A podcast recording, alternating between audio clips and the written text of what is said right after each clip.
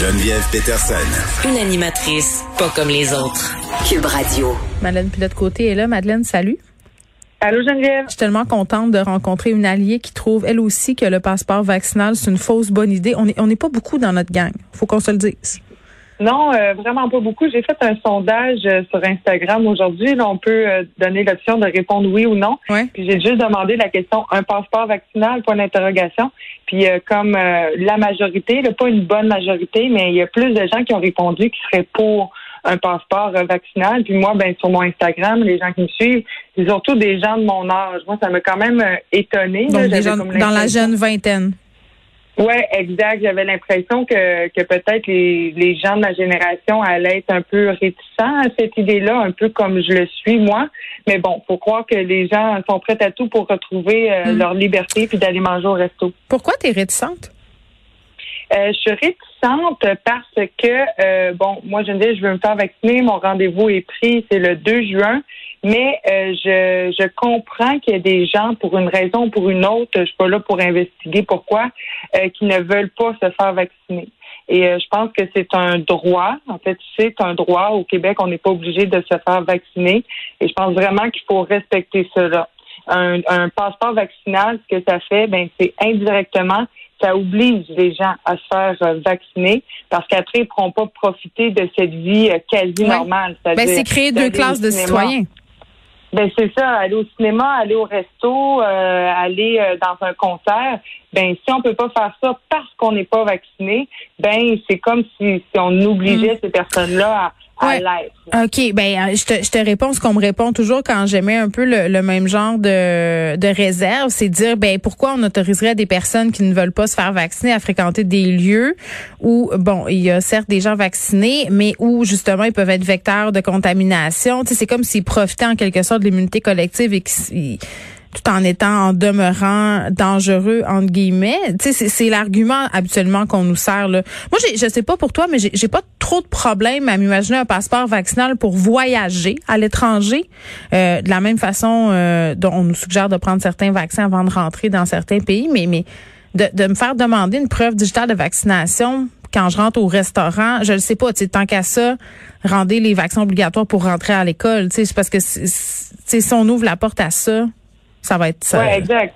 Si on, si on crée une brèche, ben il va sûrement avoir des précédents en pandémie. Euh, c'est une drôle de situation. Ça fait longtemps qu'on est là-dedans Mhm. et on s'habitue rapidement aux, aux mesures. C'est comme juste le couvre-feu. Mais ça fait euh, plus de quatre mois là, qu'on est là-dedans. C'est, c'est comment dire, ça, ça peut-être aidé la baisse des cas. On est pas, c'est résilient. pas encore prouvé, mais on est résilient et on s'habitue. Donc moi, ce que j'ai peur, c'est que le passeport vaccinal, ça donne pas grand, que s'il est implanté, qu'il donne pas grand-chose, puis qu'on s'habitue parce qu'il y en a pas nécessairement de fin. S'il faut se faire vacciner chaque année parce que le, le vaccin est plus efficace ou qu'il y a des nouveaux variants ou Mm. parce que il faut, euh, faut, faut avoir euh, notre vaccin chaque année, ben est-ce qu'il va falloir garder le, le passeport vaccinal jusqu'à temps qu'il ne fasse ne faille plus se faire vacciner? Tu sais, c'est, c'est toutes des questions que si on, on l'implante là, ben après, ça va être, j'ai l'impression, dur de l'enlever. C'est pourquoi le gouvernement doit vraiment se poser des bonnes questions. C'est vraiment important.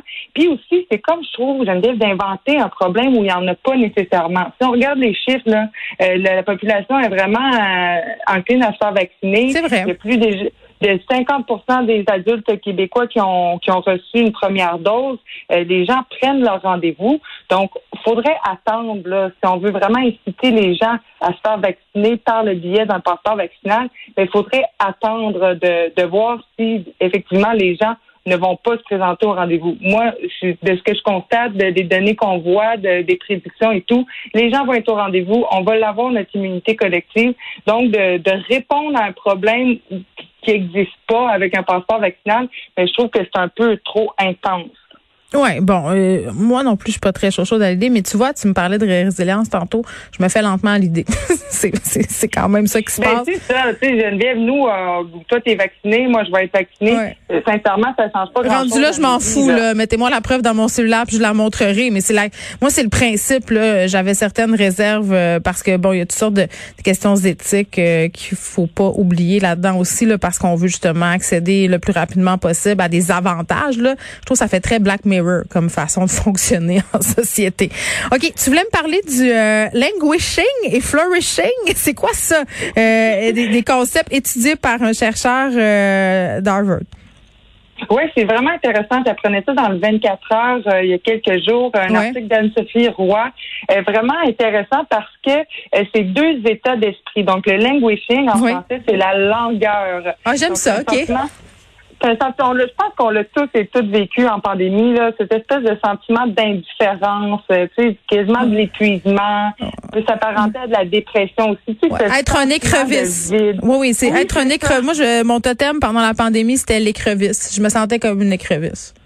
Ben c'est ça, on se sentait vide. Euh, tu sais, on est tous et toutes passés par là, euh, moins compris.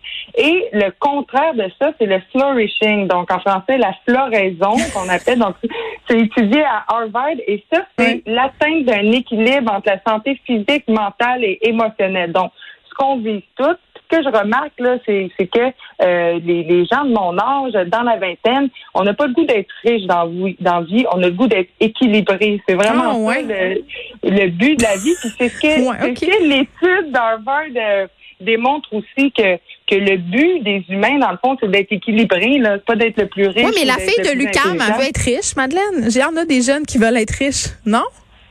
Ben, on peut être riche et être équilibré dans toutes les sphères de sa vie, mais quand même bien que le compte de banque euh, rempli puis que t'es pas heureux puis t'es pas équilibré, je comprends. Ben, ça sert à rien d'être riche. Puis j'ai l'impression que, que ma génération, ben, on est vraiment allumé là-dessus puis qu'on s'en rend compte.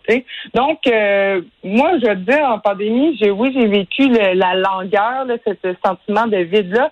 Mais là, je me, je me, me transporte tranquillement vers euh, cet état-là de floraison. On dirait que j'ai réussi à trouver un équilibre, peut-être euh, avec les leçons que j'ai apprises en pandémie, de, de plus me connaître, de prendre du temps pour moi, de faire du sport aussi. Euh, je pense que, que ça m'a vraiment aidé. Puis de d'aider les autres, euh, d'appeler les autres, de connecter avec les autres de toutes les façons qu'on peut, ben ça aide aussi à, à, à, se diriger vers ce sentiment d'épanouissement-là mm. qui, qui nous est nécessaire. Est-ce que euh, tu penses être capable de conserver toutes ces bonnes habitudes de floraison après après le retour à la normale? Parce que c'est ça qui va ben nous guetter aussi, hein? Parce que là, on est plein de bonnes intentions, mais ça va finir tout ça, là.